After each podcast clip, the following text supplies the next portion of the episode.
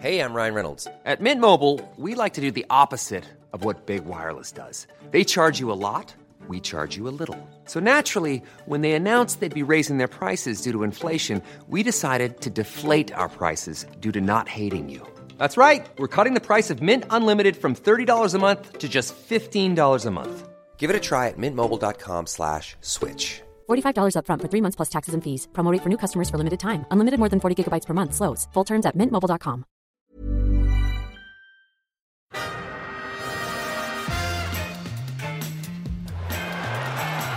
Ahí va a llegar el gol del Arsenal Ozil. Marca Mesut Ozil.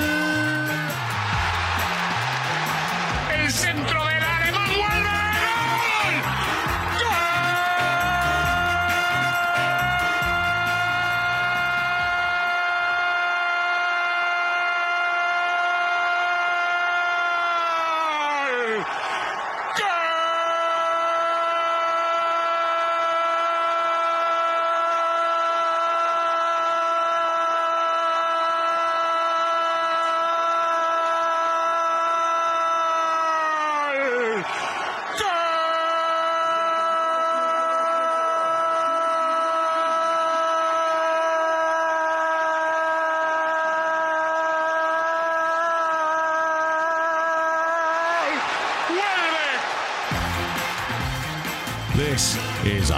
Arscast Extra. Hello there, and welcome to another Arscast Extra, as always, with James from Gunnerblog. Goodly, holy fucking shit, that was great morning to you.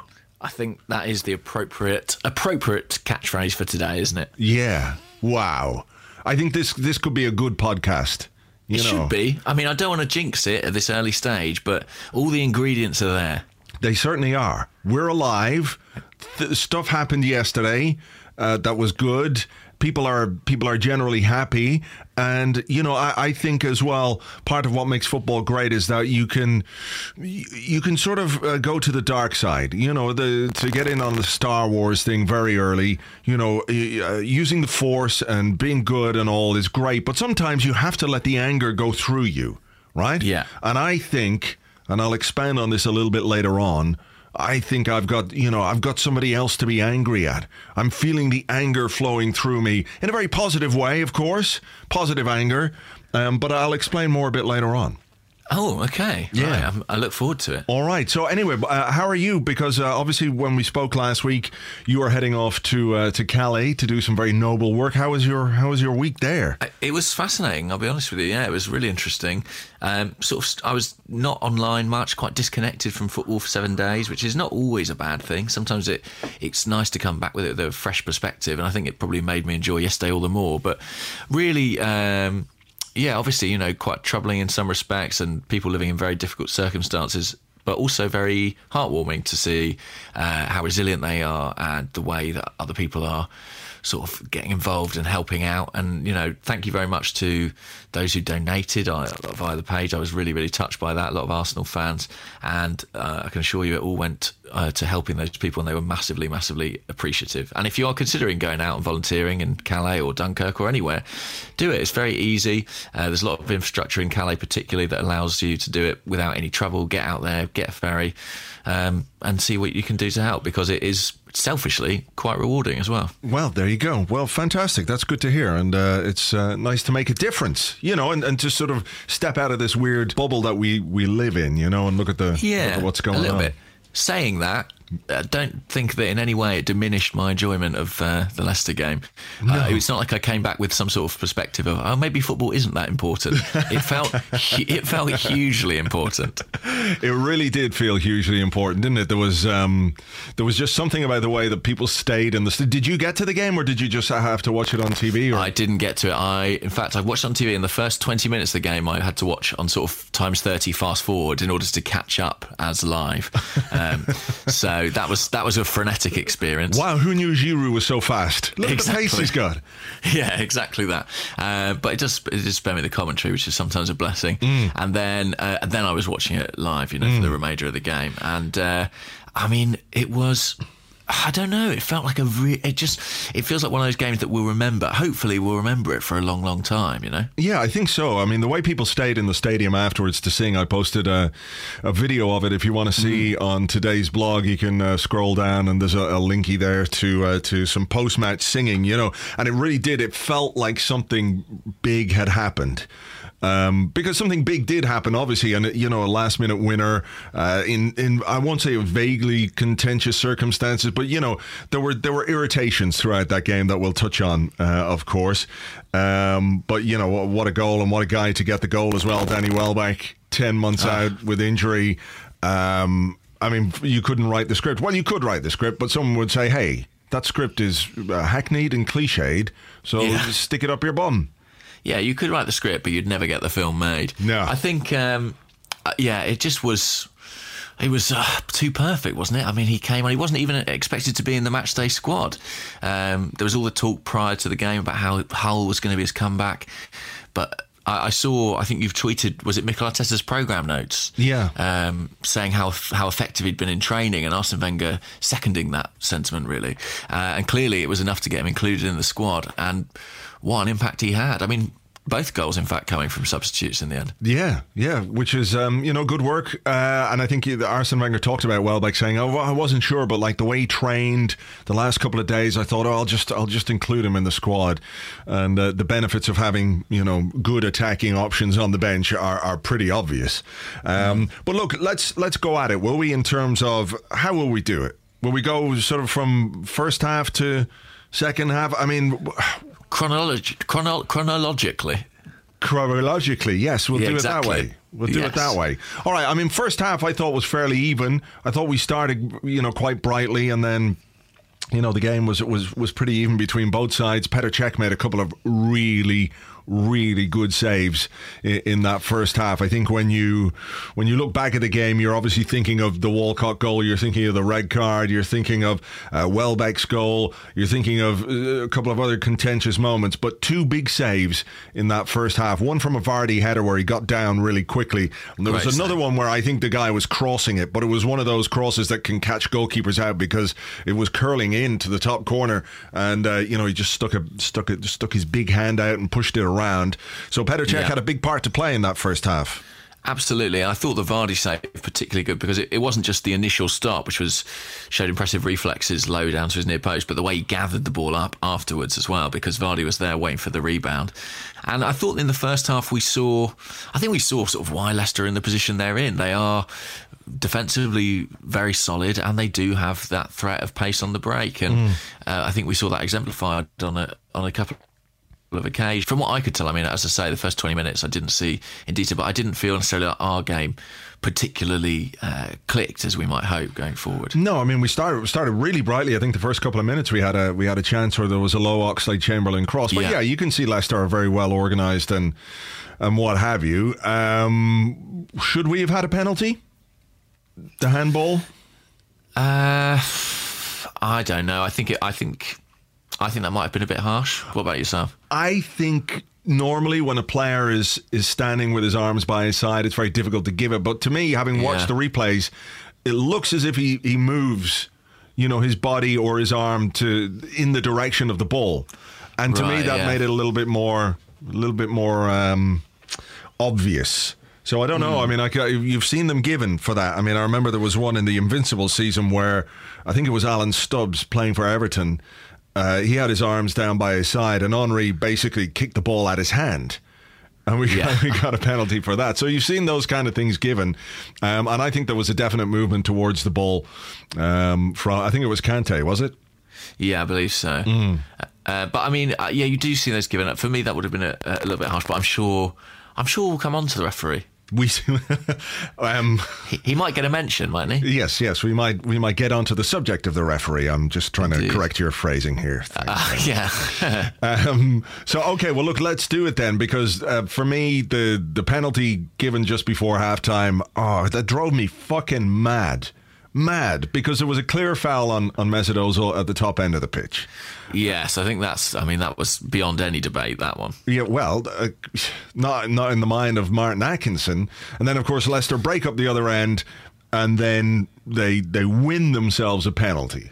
So come on then, how do you see that one? I mean, I think that's a, a tricky one. What do you think? I think that the attacker initiates the contact with the defender. Now, I don't think it Yeah. was the greatest piece of defending from Monreal, but I think ultimately what it is is he leaves his leg there, Vardy kicks it. And makes sure that he goes tumbling into it and goes over. Uh, some people will say that's clever forward play. And I think that it's one of those things that people who are paid to talk about football and write about football ought to highlight as just basic cheating because that's what it is. Like if a defender kicks the, the legs out from an uh, attacker in the box, that's a penalty. But if a def- if an attacker kicks the defender and then falls over, it doesn't really matter what position the defender's in. That's got nothing to do with it. If the attacker is the one that's initiating the contact and then tumbles to the ground, it's basically cheating. And uh, I, I didn't think it was a penalty.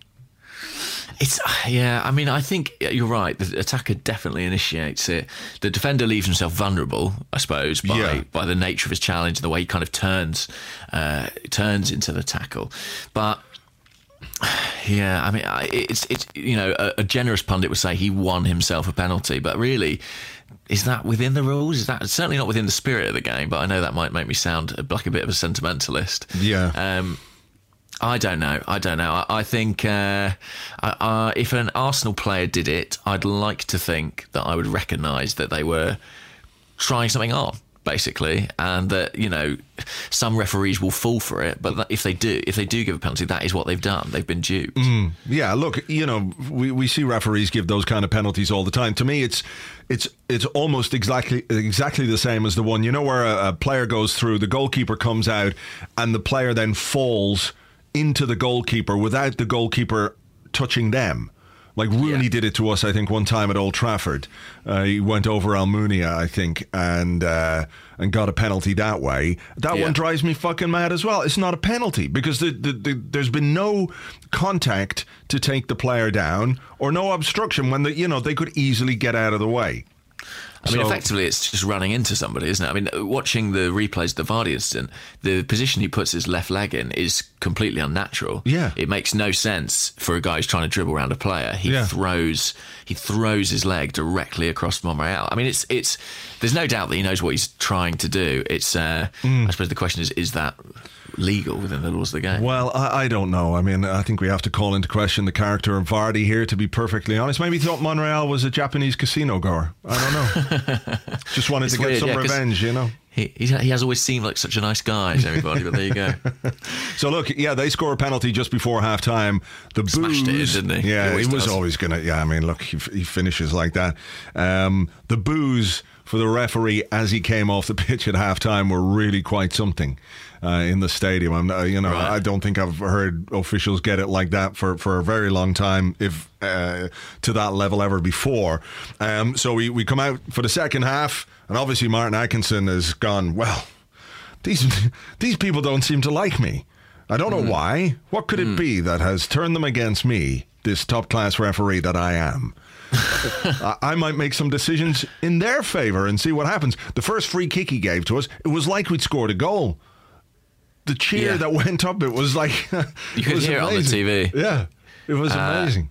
I mean, you know, he he he, he hadn't endeared himself to the crowd, and then I'm I'm glad they, I'm glad they let him know about it. I mean, how how much, if any, impact do you think that had on the sending off? Do you think that's a sending off on any day, or do you think there was a sense of him trying to even things up at all? I, I don't know. I don't know. I mean, I can't imagine that if you if sixty thousand people boo a referee off at halftime, that he's then inclined to do you any favors at all. He's probably thinking, "Fuck you." That's what I'd think. yeah, You know, certainly, I, I would be. ah, If I was a referee, I would be one spiteful bastard. I really would. You know, I, I would. if they booed me off at halftime, I'd be like, "Yeah, and you say I'm not. gonna- I'm going to do something outrageous like." Wait till you see the second half. Yeah, give a goal kick when when one of their players clearly boots it out for a corner, something like that. You know, I, I would be I would be ridiculously spiteful. Um, so I'm sure Martin Atkinson. Um, you know, as a professional, was able to put that to one side and just referee the game in the way that, that he thought fit. Now, whether that's um, good enough or I don't, I don't know. I'm not here to I'm not here to uh, to say, uh, but it wasn't. Yeah, I mean, no, I, I, I agree. Um, and did you think it was a justified sending off then? Well, I can't remember why he got booked for the first one. I can't either. No, I don't think anyone knows. Um, I, I know that he did get booked, but you know, in the in the fuzz of everything from yesterday, I can't remember why. The second one, you would say perhaps it's a little bit soft, but basically, it's a it's a fairly deliberate, cynical foul, and he's pulling Giroud down um, and trying to sort of use his body to shield the fact that that he's done it. But it was sort of half a rugby tackle when you look back at it. So tough shit. You know how you don't get a second yellow card? You don't do that. Yeah, Um, yeah. So, yeah, look, uh, obviously it changed the game to a certain extent, uh, but I think Leicester were, were quite lucky to remain with only 10 men on the pitch. Could have been nine. Yes, there were So- some uh, ugly challenges out So, there. I yeah, so do you want me to get on the anger thing now? Will I do the anger thing? Yeah, why not? Right, okay. So here's the thing, right? We've looked at what Leicester have done this season, and it's been remarkable um, from a footballing perspective. It's been, I, I guess, very entertaining for the neutral. You know, they've come from the bottom of the table, they're leading the Premier League. Claudio Ranieri's a nice man. And, you know, they've played some good attacking football and got some amazing results. And everybody, to a certain extent, enjoys the whole underdog fairy tale side of things, right? now, after yesterday, I'm in very much fuck Leicester mood. Like, f- fuck them. Fuck them, fuck them, fuck them. Because, A, right? Uh, we're going to have a protest at Sky. The, the away end was full, like about 10 minutes before kickoff. There wasn't any protest whatsoever. So, fuck Right. them for that. Okay. Like I mean, that's fine. That's their choice, but fuck them for that. The um the dive, the Vardy thing, you know that Yeah. that um. That that's a, that's a, thing that doesn't work in their favour. Uh, the constant gamesmanship and time wasting that went on yesterday. Kasper Schmeichel taking an hour practically for every goal kick that he took out. Uh, then there was this um, uh, the tackle by Drinkwater on Ramsey, which was absolutely horrendous. I don't know if you've seen it uh, or if people out there haven't seen the replays, but if you go to the uh, the Arseblog Facebook page, you'll find a you'll find a screenshot of it there. Basically, he goes in over the top of the ball. He sort of catches Ramsey, studs up between the knee and the and the uh, and the ankle. And Ramsey's really really lucky that he wasn't badly injured for for a second time in his career. Um, What else annoyed me about them? oh, what about Riyad Mahrez? He'd had a little dive. Uh, Yeah, he he, had well? a, he had a dive as well. And that, you know, from where I was sitting, I was like, "Oh fuck," because I that looked to me more like a penalty than the uh, than the the Vardy one. Yeah. So they're divers, cheats. They try and maim Aaron Ramsey, um, and basically they were fucking really annoying all day. So Hmm. basically now uh, they're on my list. They're on the list. That's it. Okay. That's it. You- I'm, I'm, I'm, I'm buying into this fairy tale bullshit no longer. They can fuck off and head their way down the league where they belong. Fine. Okay. Well, I'm glad that we've arrived at that point. I wondered if they might, you know, extend the fairy tale a little longer, but it seems that yesterday has killed any magic in it for you, and they are now a, a target. Yes, they're bastards. They're just complete bastards. What about Claudio Ranieri though? He's so he's so still- cute. I do like him still. He's a, he's a gentleman and a, a nice man, but um, you know, I, Recently, in an interview, I heard him call Danny Drinkwater Drinky. And if you can imagine Ranieri saying, Drinky is a good player, it's a very endearing little phrase. But as for Drinkwater himself, No, that was- uh, less time for him. Well, absolutely no time for him um, because I mean that was just a really bad tackle. Apparently, on Match of the Day last night, they were criticizing Ramsey's reaction to that foul. I haven't seen it. I haven't seen it yet, but a lot of people said that um, Danny Murphy, in particular, was was uh, was critical of Ramsey and said that Drinkwater was just trying to protect himself. Which you know, I if, if I was going onto a football pitch with a you know, let's say a cutlass and uh, Sure. you know one of those balls that you, they swing around, which has all spikes in it, like I'm just protecting myself. Exactly. Carrying a carrying a gun, a firearm, in a way, it's just for protection. Yeah, exactly. You know, so you can you can look at it from that point of view. But I'm, you know, that that's it. I'm done done with the whole Leicester thing now, and uh, I hope everyone beats them uh, between now and the end of the season.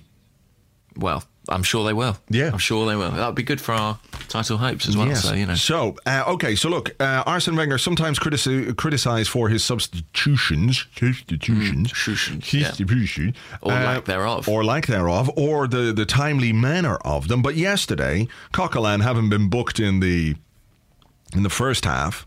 Hmm. Got involved with Mahrez when he was walking off the pitch a bit too slowly for Coquelin's liking.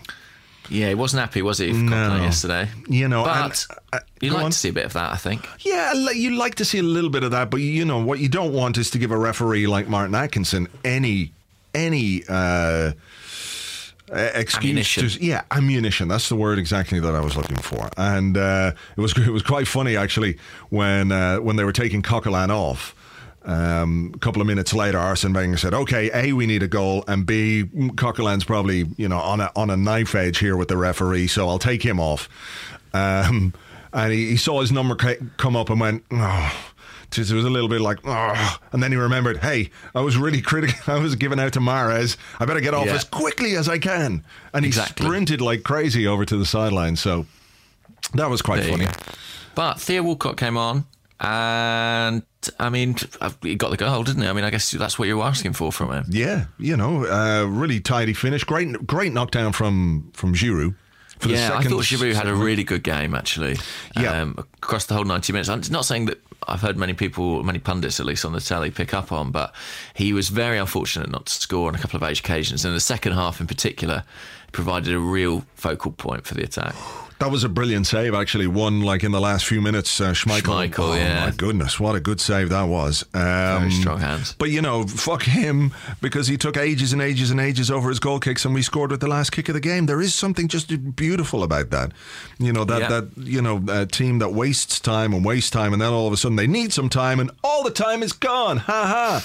But Mm-hmm. uh, no, you, I think you're right about Giroud because. Um, he, he really, really worked hard and he dropped really deep at times uh, to come back and try and win the ball. You know, and I, I think we needed him to be that effective yesterday because I thought uh, Mesut Ozil struggled a bit. I didn't think he was, you know, at his best, uh, and I didn't think Alexis was was at his best either.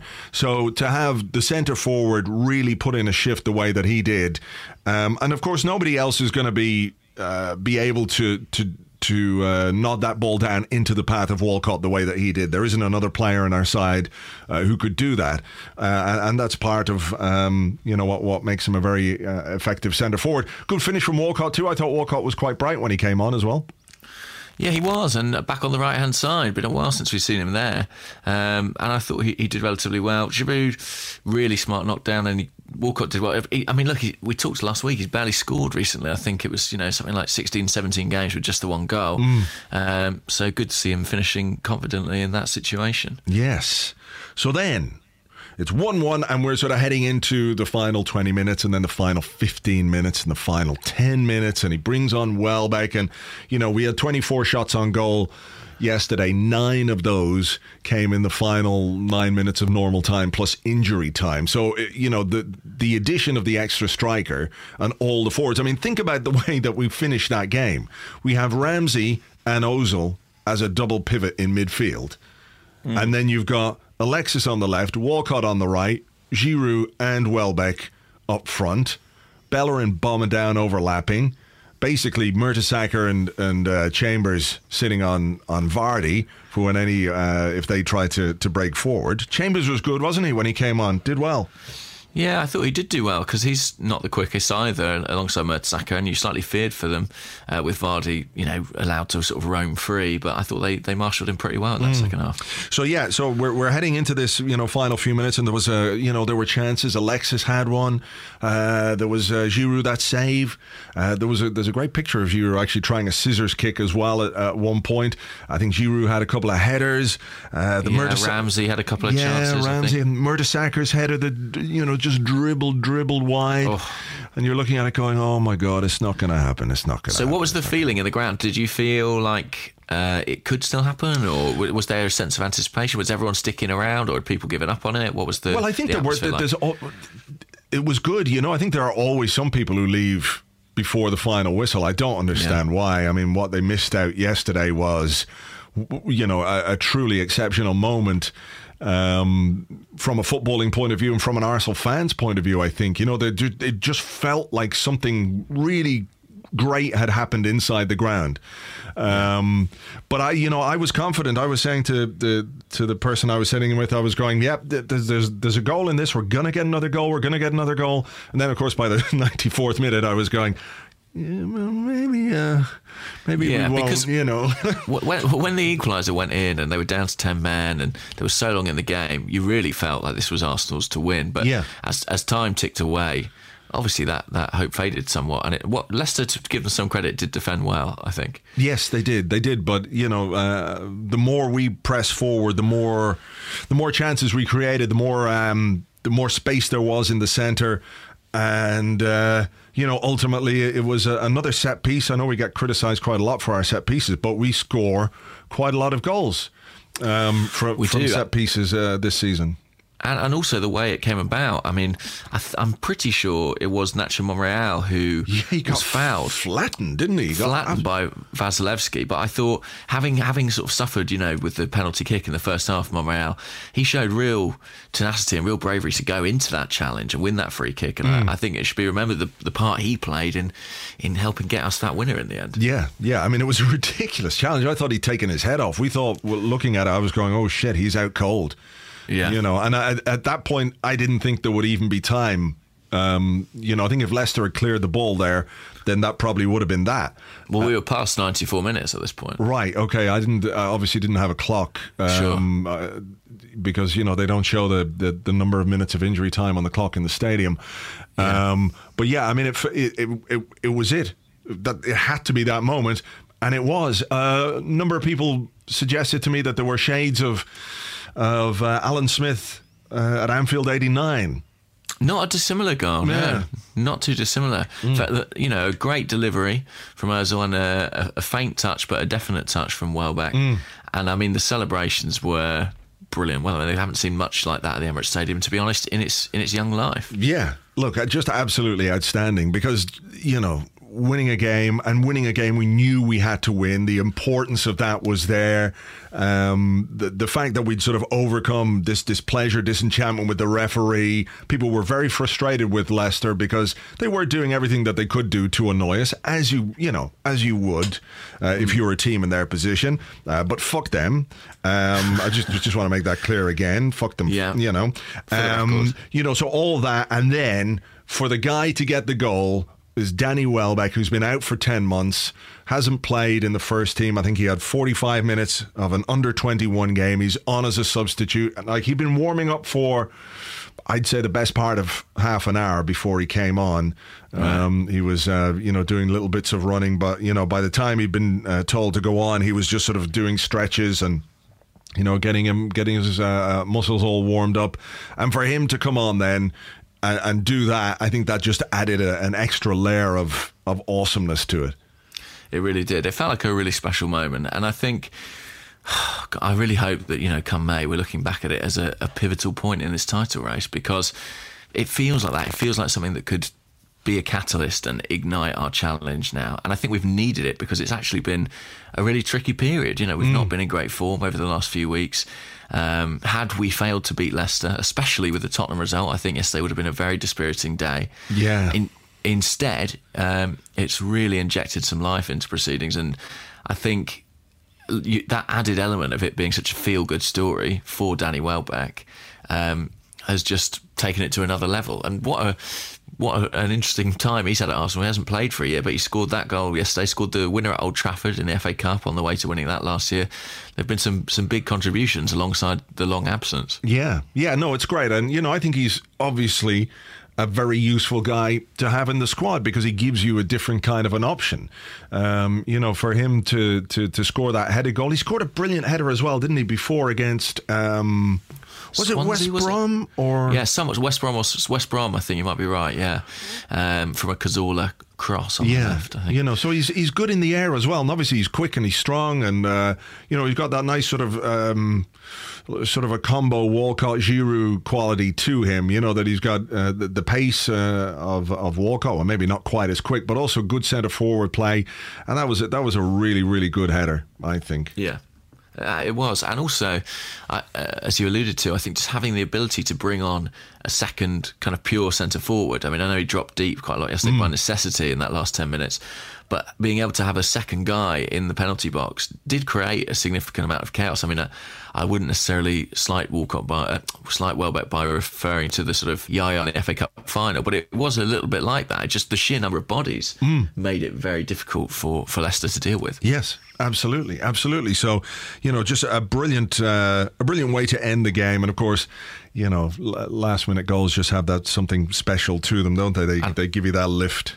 Yeah, and I, I think I heard that we hadn't had one in the Premier League, a last minute winner, since the opening day of uh, last season. Yeah, we were we Crystal were trying to think of like the, the last time we'd scored a, a goal that felt like that, and I think you know it's uh, whatever about the Ramsey one against Crystal Palace, and that was a late goal. I think there's something a little bit different in terms of the circumstances because you know it was the op- it was the opening day of the season. Is a one-one. You're going well, you know, there's still time to recover from this, um, and then we score a goal, and it's great. But this was a game against you know the the the league leaders, a game that we really had to win. We're you know playing against ten men. We'd huffed and puffed. We were battering down the door, and then just eventually you you get that goal. The weight of everything just made that you know really really exciting, and it's it's difficult to think of a uh, a, a last minute goal at home that's had that kind of effect for for quite a long time.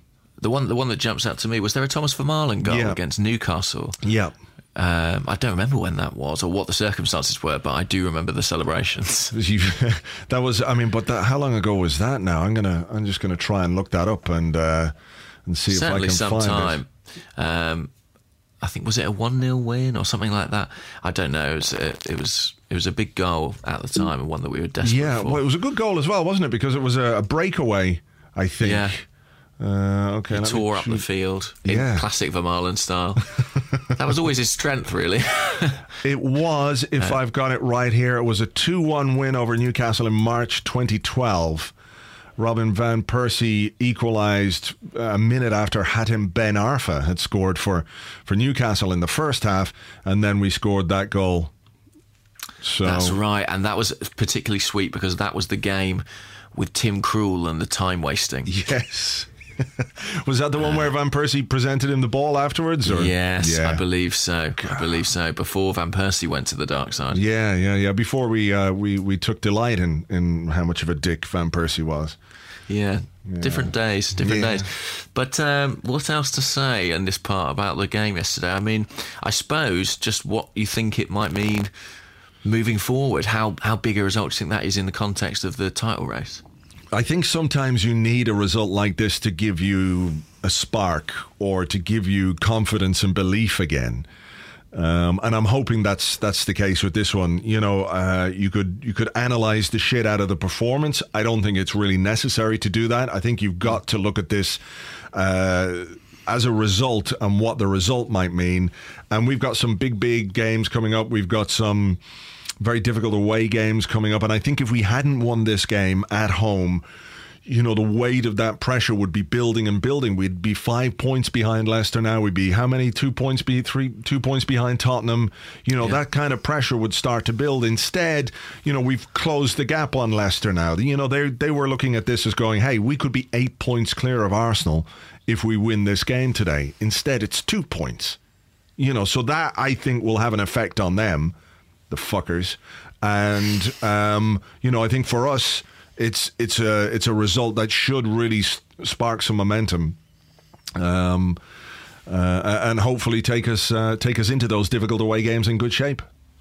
Yeah, I think it should, and I think it can. I mean, look, we've got a difficult period coming up in terms of the fixtures we face, but it's uh, it's very exciting to be part of a title race with some some unfamiliar contenders, definitely. yeah. or too familiar in some cases. Oh yes, yeah, they are. I mean, ugh, Man City, what a bag of shit they are. I know. Well, I mean, you almost wonder how.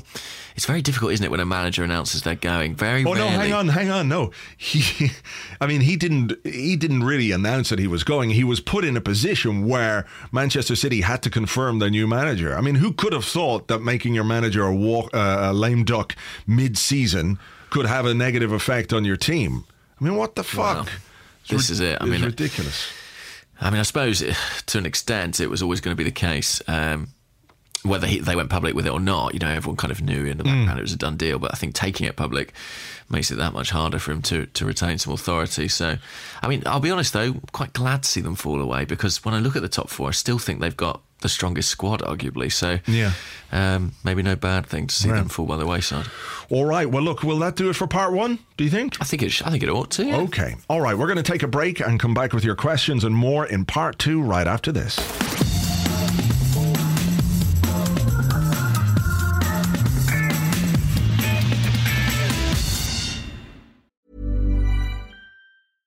Quality sleep is essential. That's why the Sleep Number Smart Bed is designed for your ever evolving sleep needs. Need a bed that's firmer or softer on either side? Helps you sleep at a comfortable temperature? Sleep Number Smart Beds let you individualize your comfort so you sleep better together. JD Power ranks Sleep Number number 1 in customer satisfaction with mattresses purchased in-store. And now save 40% on the Sleep Number limited edition Smart Bed for a limited time. For JD Power 2023 award information, visit jdpower.com/awards. Only at Sleep Number stores or sleepnumber.com.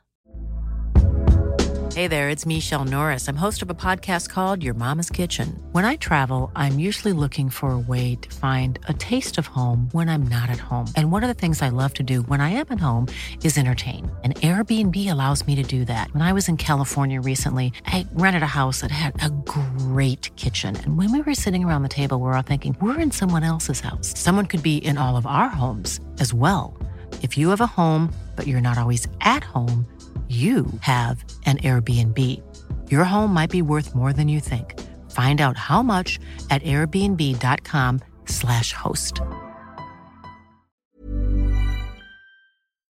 Welcome back to the Arsecast Extra. A very uh, happy, cheery, good natured Arsecast Extra so far, James?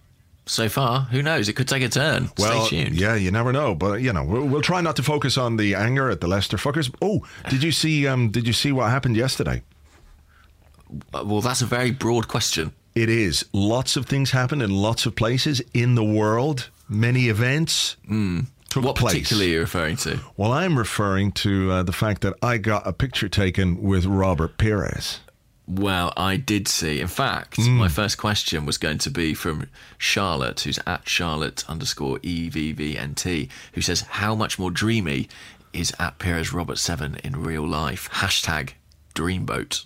Uh, much more dreamy. He's even dreamier. He's even dreamier. I'm very, very smiley and happy. And uh, you know, I didn't, I didn't really get a chance to talk to him because, um, you know, he was he was a busy man. He was going about his business, and he was very kind to to stop just for a moment to uh, shake hands uh, and get a quick picture. And I might have muttered something like, "I love you so much."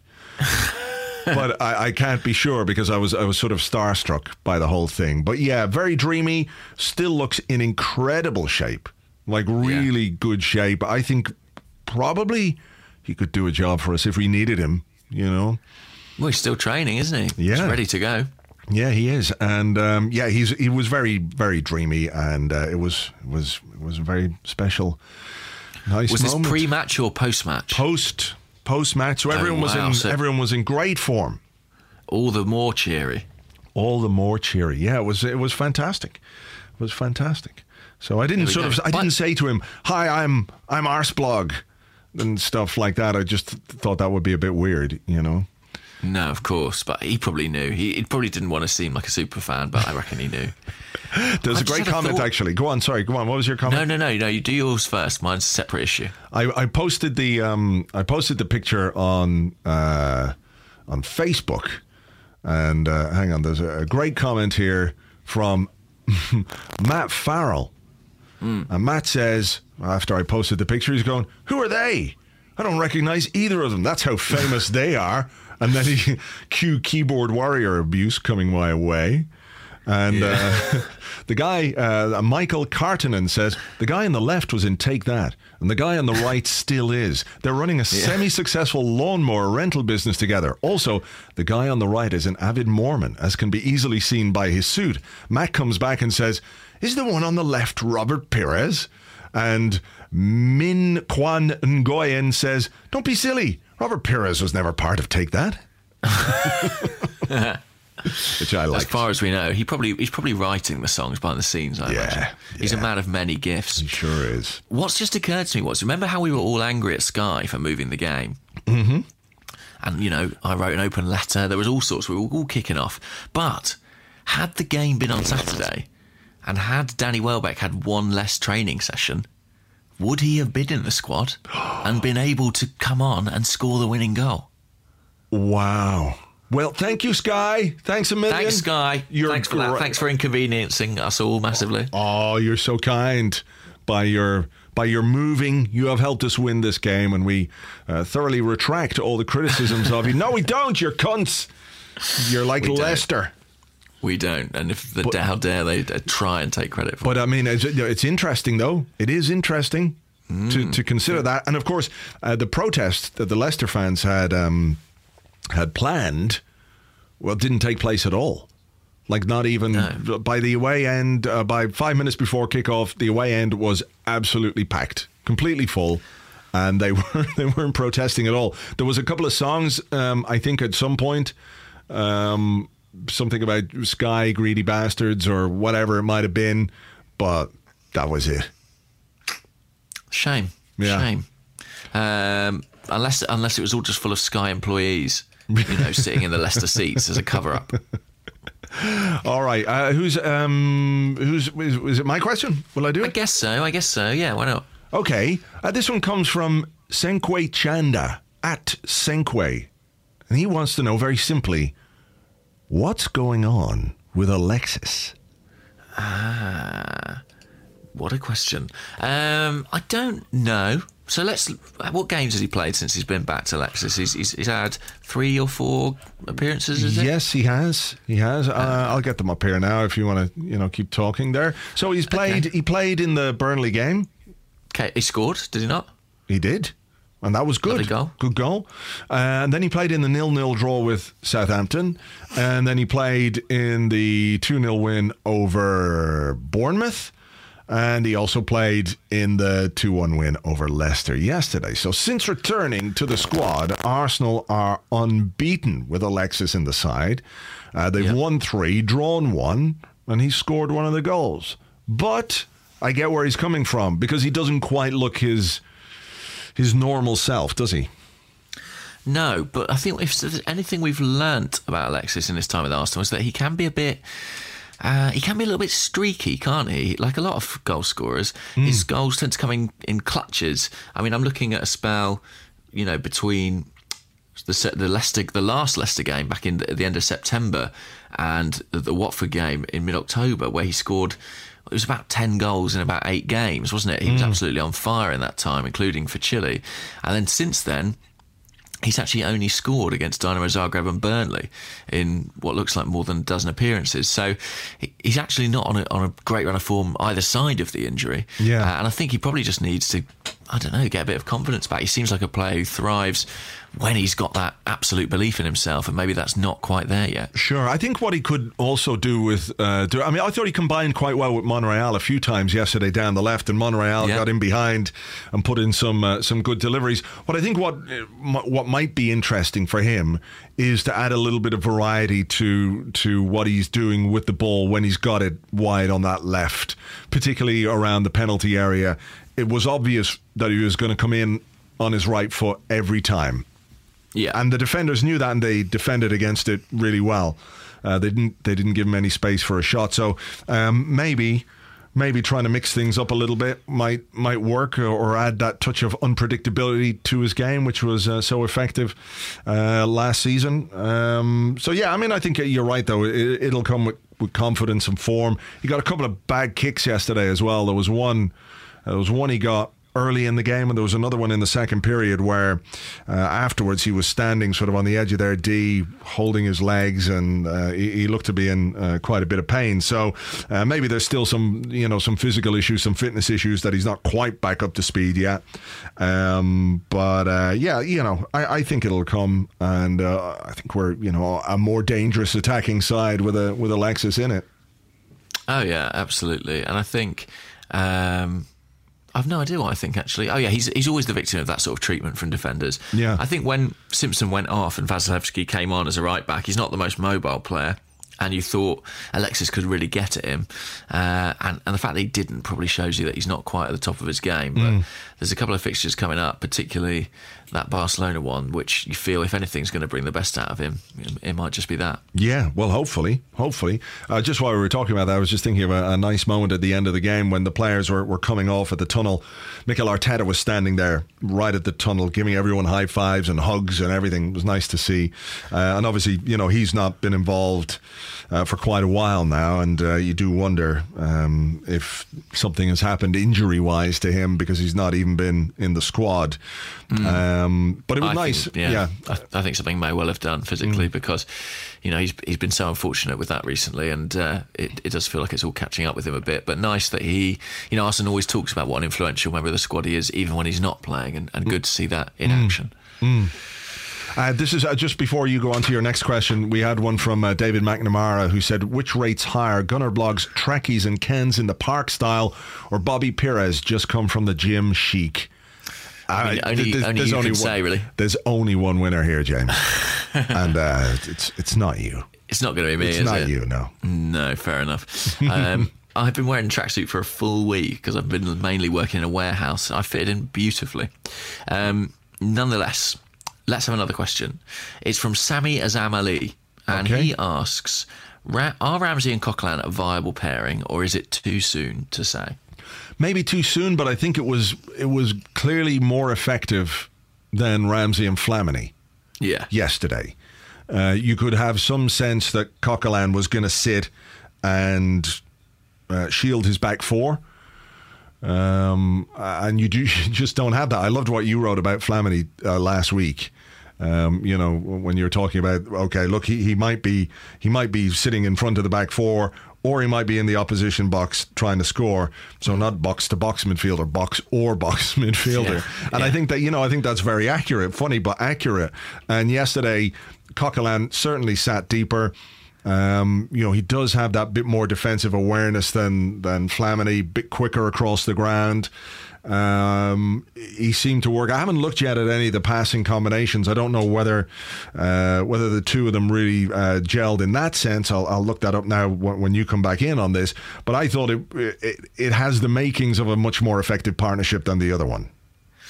Yes, I think so. I think, um, I mean, Coquelin's a superior player to Flamini for, for starters, so I think that helps. But I thought Ramsey was very good yesterday. I almost thought that Coquelin's presence maybe made Ramsey a little more effective. He, he drove us forward at times, and uh, the only thing lacking in this game was finishing. His Mm. shooting was a bit wayward, but he really helped, as particularly in that last half hour, to uh, keep the momentum up by continually being positive in his play. Um, and just on Coquelin, I mean, Magnus Holmberg asked, How much did you enjoy the cynical foul made by Coquelin on Mahrez on the halfway line? Uh, and the answer for me was enormously. I mean, that was a super smart, super effective tactical foul, um, which is exactly what you need from that sort of player. Yeah. Uh, uh, he, he took he took Mahrez out. You know, he, he, he recognised that we were vulnerable on the counter attack, and he, he took a yellow card and protected his back four. And ultimately, it might have played a part in him coming off, but it also might have played a part in us not conceding a goal there and, and staying in the game. Yeah, particularly uh, against a team that likes to break. You know, you, there are good yellow cards. And, Yeah. uh, you know, if we want to talk about uh, the spirit of the game and all that kind of stuff and, and uh, Yeah. what have you, but, you know, I, you've got to do it because everyone else does it. Um, and maybe that's true then of the penalty thing. I don't know. Does that make me a, a, a hypocrite when it comes to the penalty thing? I don't know. I don't know. I think there's probably something, you know, the, the rules allow for fouls, right? In the sense that, you know, you, you're cautioned, you're sanctioned for making a foul like that. You, you get a yellow card.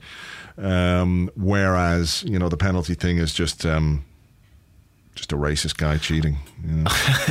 I guess both are cynical, but there's no deceit in what Coquelin does. I don't think it's a. I don't. I, No, it's pretty obvious, he, yeah, I don't think he sort of. I don't. I can't remember, but I don't think he claimed to have got the ball. It was very much, yes, I have done this.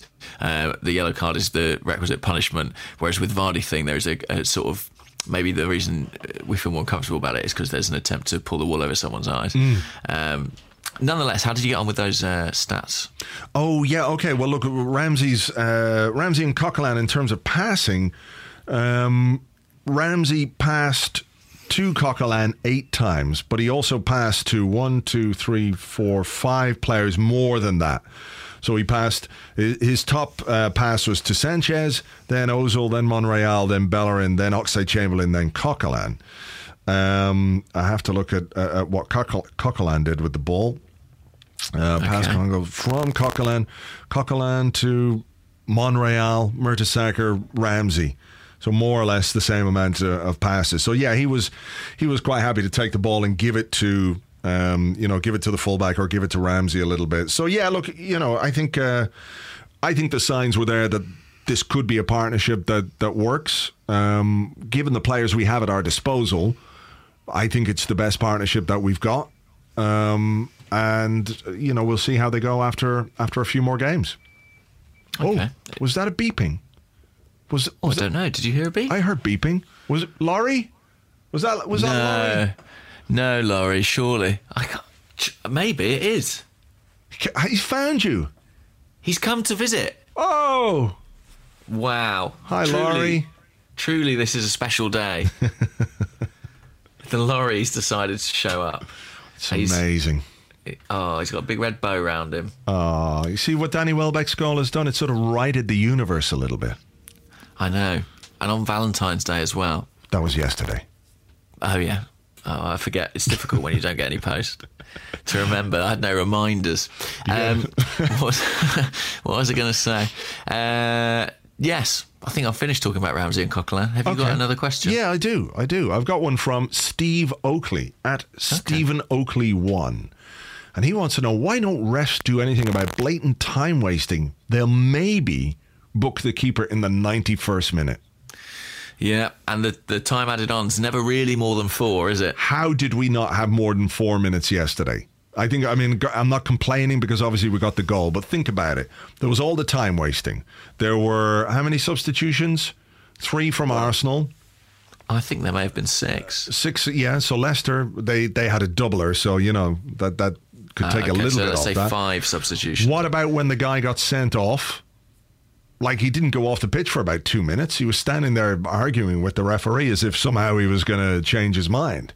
So that was another, you know, it should probably have been about 14 minutes. Yeah, I, I, I mean, I'm glad there wasn't now because we'd have scored and then we'd uh, we'd have had you know the potential for an Abue Liverpool moment there somewhere. too much time to concede. That's always Yeah. Mm. the concern. Um, yeah, I don't know why they don't. I mean, that's the only way you could punish it, really, isn't it? Is by. But then, as you say, that punishment can actually be a reward. Like if they had an extra couple of minutes, they might have tried to get back in the game. Mm. Yeah. What? Do, how do you? Do that if if a team is particularly guilty of time wasting, do you have to have a rule whereby if the other team scores in stoppage time, that they can choose to end the game at any point? I think that should be the case because you know they're the ones that wasted all that time.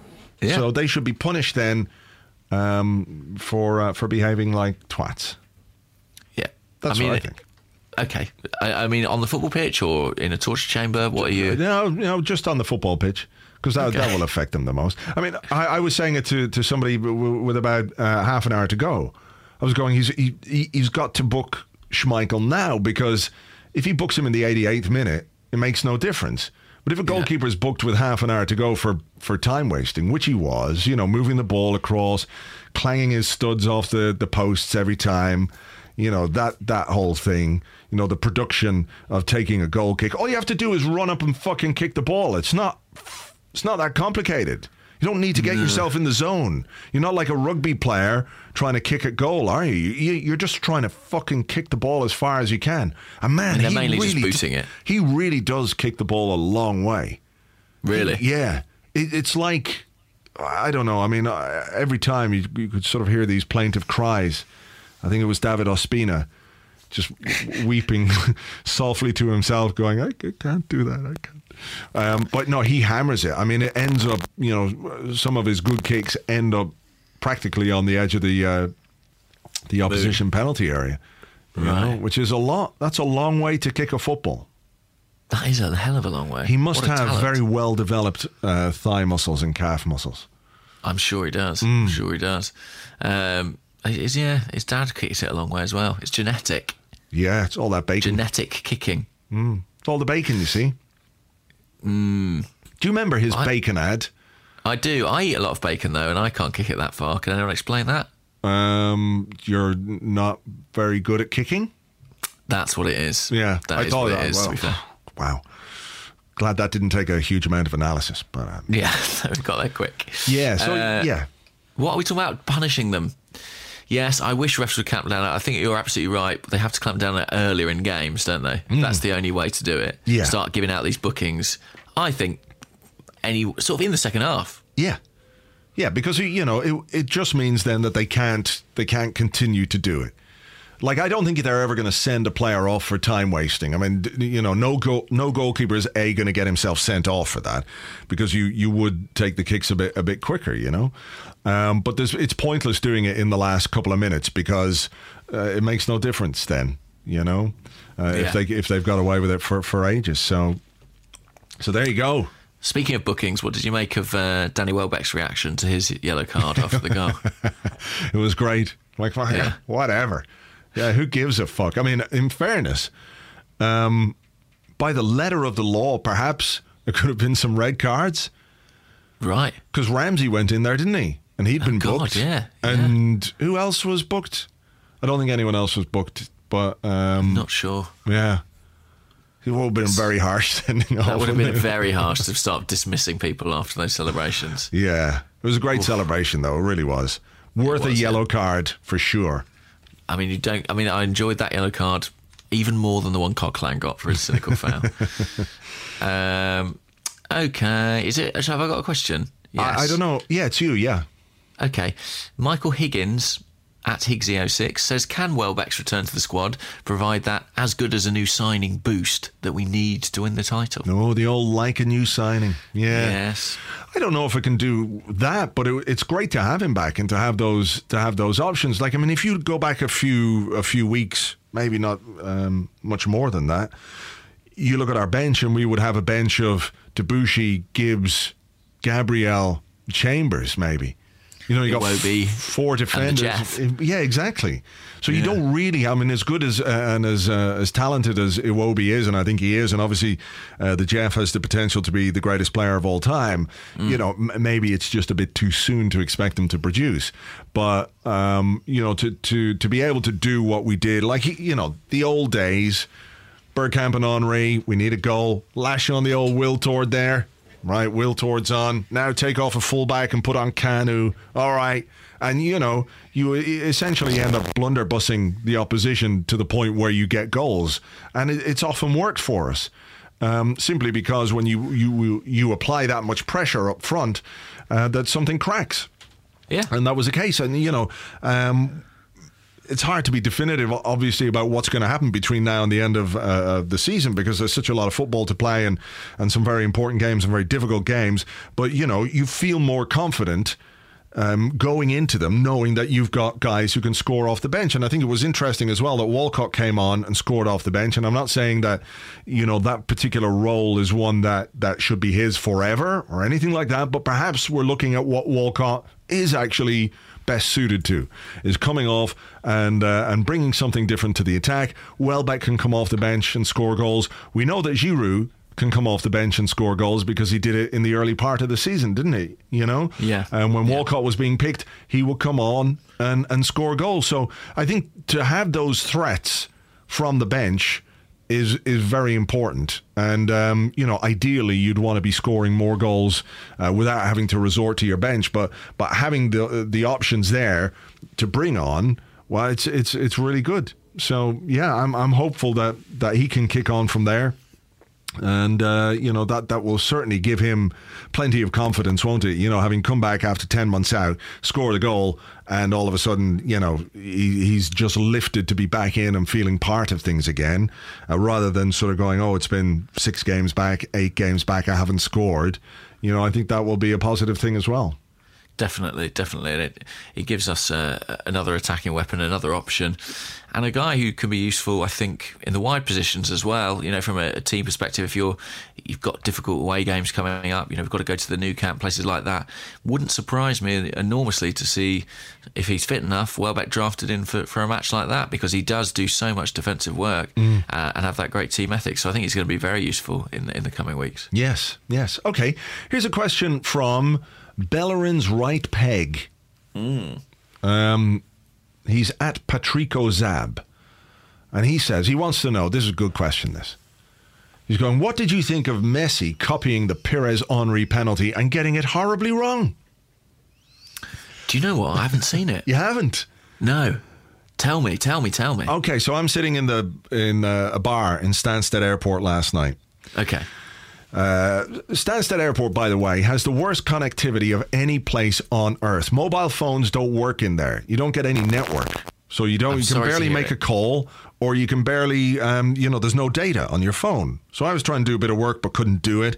Uh, I signed up for Stansted Airport Wi-Fi, which I assume is uh, one guy standing at one end of the airport and another guy standing at the other end, and they've got a tin can each, and they're trying to provide Wi-Fi in that way because that doesn't fucking work either. Nine pounds it cost as well. I thought, well, hey, at least I'll get some, you know, decent Wi-Fi. What a load of shit. So Stansted Airport, fuck you. You are the Leicester City of airports. Sort that shit out. Okay. I'll, So- I'll have a word. I have, yeah, you, you live close by, so go go have a word.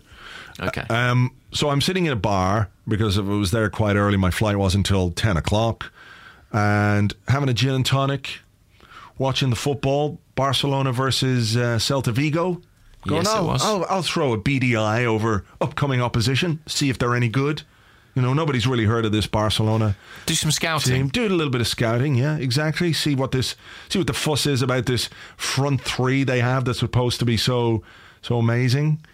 And Mm-hmm. um, yeah, they were fucking, they were unbelievably good, unbelievably good. Right. But Messi wins a penalty.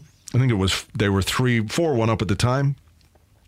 Messi steps I'm watching up. it right now. Yeah, Messi steps up to take the penalty, trickles the ball to his right a little bit. In comes Luis Suarez and just finishes into the bottom right corner. The keeper's going, "What? What? What? What the fuck?" Uh, and they score a goal. Right. so He's um, got it all wrong. they got- You're supposed that's- to. Yeah, you're supposed to just mess it up and then stand there to looking at each other. tap it. Yeah, yeah, yeah, yeah, yeah, yeah, yeah. I mean, look, Barcelona can try all they want. They'll never be. They'll never be Arsenal. They'll never be Messi and and uh, Suarez will never be Pires and and Mm. they've shown that. They've shown that last night. I'm watching it now. Suarez gets it all wrong. He runs onto the ball correctly. Messi's put the right weight on it. He finishes it. He puts it past the goalkeeper into the net. They score a goal, Andrew. They've got it all wrong. Fucking bullshit is what it is. Yeah. What are they Nice even- try to pay homage to our attempt, but Yeah. I'm afraid, I'm afraid it'll, it pales in comparison. A little more training groundwork needed there, Messi and Suarez, whoever you are. Yeah. What do you think about that as a as a as a as a penalty? Um, you know, given that they're four one up at the time, uh, are they not just being cunts? Maybe, maybe. I mean, the thing is, Is it beautiful actually- and inventive and and you know all that's good and pure with football, or is it is it just not being like wankers when Messi could just take it and score? At least we had the good grace to miss. That's Yeah. what I'll say. um, but no, I think it's. Uh, do you know what? It's quite a handy way of scoring, isn't it? I mean, if you get it right, the keeper's already committed, aren't they? So effectively, you've got yourself a little open goal. Yeah, I mean, yeah, but you know, at the same time, it's a penalty, so just It's just, quite a good chance already, isn't it? just take the fucking penalty. That's my Yeah. thinking on it. You know, I don't want to be overly cynical. I love, you know, stuff that's great, but I think that's just kind of rubbing it in a bit. Maybe. I think in a friendly or whatever, you know, it's fine. But I guess, I guess it's, I guess it's not, not the nicest. Did, how did you feel about it when we tried it? Thought it was stupid. It was stupid. You just take the fucking. Pe- it's a penalty. It's like the, almost the best chance you can have at scoring a goal, uh, apart from being like, you know, clean through with the keeper flat in his arse behind you. It's like 12 yards, and you have a great chance of scoring a goal. And it's relatively easy to score a penalty, in my opinion. Sure. Particularly when you are one of the greatest footballers that the world has ever seen. I, th- I think Messi could have scored that penalty. Yeah, I Yeah. think he probably could have scored it himself It's if he really tried. It was probably within his uh, within his grasp, but hey, there you go. Uh, they were frighteningly good, though. I have to say, watching Great. them, it was just like, oh, oh, it's two one. Oh, there's still a game here, and I think there was a fairly decent Celta Vigo chance. A guy went went uh, through on goal, and keeper made a save. And you're thinking, hey, hey, you know, maybe uh, this Barcelona side are a bit. Oh, oh, oh, Oh, oh, fuck. Oh, Jesus. Do I was think they glad might it was be better than Yeah, Leicester? Yeah, slightly. I was glad it was a double gin and tonic, I have to say. Sure, sure, sure. oh dear. Well, look, you know, I'm sure it'll be a breeze. Yeah. We beat Leicester. Everything's possible now. Exactly, exactly. Go on, one more from you. Have you got another one?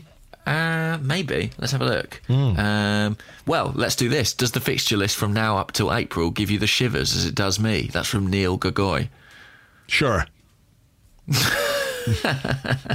Let's have a look at it. What is it? Is it pre- is it is it pretty ugly? Um, yeah, well, we've got Hull in the FA Cup coming up this weekend. That's fine. We have that That's every year. That's not That's a problem. grand. So we've got then Barcelona at home on Tuesday. Easy, easy Yeah. w- cakewalk. Manchester United away. At Old Trafford, we've got at a terrific record there. I Yeah, can't see any problems. Really do. Okay, then we've got Swansea at home. Okay, that, that is genuinely a winnable game. Okay, so that's a Wednesday, but then Although on haven't Saturday, they beaten us at the Emirates a couple of times? They have. Yeah. By okay. Li- Liony scored the goal, didn't he? The big cat guy. He did the big cat man. Yeah. Um, so that's that's happening on a Wednesday, and then on the Saturday, we've got a game against Tottenham away from home. What a big game that is this season. That really is. Mm. That really is a huge game. Um, and then before the end of the month, trips to Barcelona and Everton. Mm. I mean, is February and March the new November and January. January, which is the new November? yeah. I don't know. I don't know. I mean, it's, and we've got to go to West Ham away as well. Uh, and, and obviously Man City away uh, the second last day of the season. So look, it, it is what it is. You know, you've got to play these teams at some point in the season. You've got to play these fixtures at some point. You'd prefer perhaps if they were a little bit more spaced out, but um, what can you do? Just get on with them. We are in, in absolutely in one game at a time territory, aren't we? We we certainly are now. Yeah, one game at a time, please. And look, I mean, the advantage of them all being stacked up like terrifying dominoes is that if we do win some of them, we'll have terrific momentum. Yeah. Yeah. That's the positive spin, guys. That is, that is, and you know, um, I, I worry a little about the, the the Champions League and the effect that that might have on confidence and momentum and belief. But you know, at the same time, if you can get a, a result against a Barcelona side, yeah. I mean, if we can get a goal against them, I'll be quite pleased. All right, here's a final question. This comes from JLF, uh, who's at John L. Foster. Yeah. And he wants to know, James, would you rather have Arteta's perfect hair or Mesut Ozil's perfect balls? Wow. Because Arsene Uh, Wenger said after Mesut Ozil, uh, he was talking about the free kick. He said, I saw Mesut taking it. I thought we had a chance there because his balls are top quality. Well, I don't think anyone would argue with that. Um, but I have to say, as a man with a rapidly receding hairline, the perfect hair holds too much allure for me. Given that I'm not a professional footballer or ball model, Hmm. I will take the hair. I think it'll be more useful to me in my day to day life. Yeah. What about yourself? I don't know. I think I'd prefer perfect balls. Okay. You know, it would be it would be great to have perfect balls. It would be nice. Because feel like sometimes could my balls are a bit, you know, lumping. and- skew whiff. yeah. They don't have the right. They don't float like Gurzel's. No, exactly. But you need to you need to have the pace on them. Yeah. Got to get the whip. You know. Oh, you know everybody. with that whip, mate. You don't Yeah. want too much whip on the balls. Yeah, you know, every, everyone loves a good whipped balls. Um, so, so yeah, I, I think I'd like that. You know, because that then, even in my uh, very, very um, low level career of football at this point in my life, you know, to be able to to be able to get my perfect balls out in every game, I think uh, I think I'd enjoy that. to get Danny Welbeck's uh, forehead just flicking gently against them. Perfect. Exactly, exactly. All right. Well, look, will we will we call it a day? Anything else you want to talk about or discuss or no, no news this time. That's it. I'm going back to normal life. Right. Um, let's call it a day and a, ter- and a lovely day at that. a very very lovely day because uh, yesterday was uh, was fantastic and, and hugely enjoyable and uh, yeah I guess uh, we can just like watch gifs and YouTubes and oh the, the Petr Cech um, drag back on Vardy Oh, yeah. Yeah. Gift material, if ever there was. So. yeah that was really good someone needs to create one of those where Vardy just keeps sliding and it just slides across the earth out the stadium you know sliding across Yeah. the Serengeti sliding into Tokyo going, uh oh, shit, they don't like me here. Bollocks. Should have put the brakes on. Uh, yeah, that would be lovely. Please Yeah. do send it in. Oh. You know, we, we'll we'll probably retweet it. Yes, we definitely will. All right. Well, listen, thank you as ever for listening. Much appreciated. Um, we'll be back with another Arsecast Extra next Monday talking about the FA Cup. And I'll be here with an Arsecast on Friday looking ahead to that game and uh, looking back on everything else that's happened this week. So until then, take it easy. Bye bye.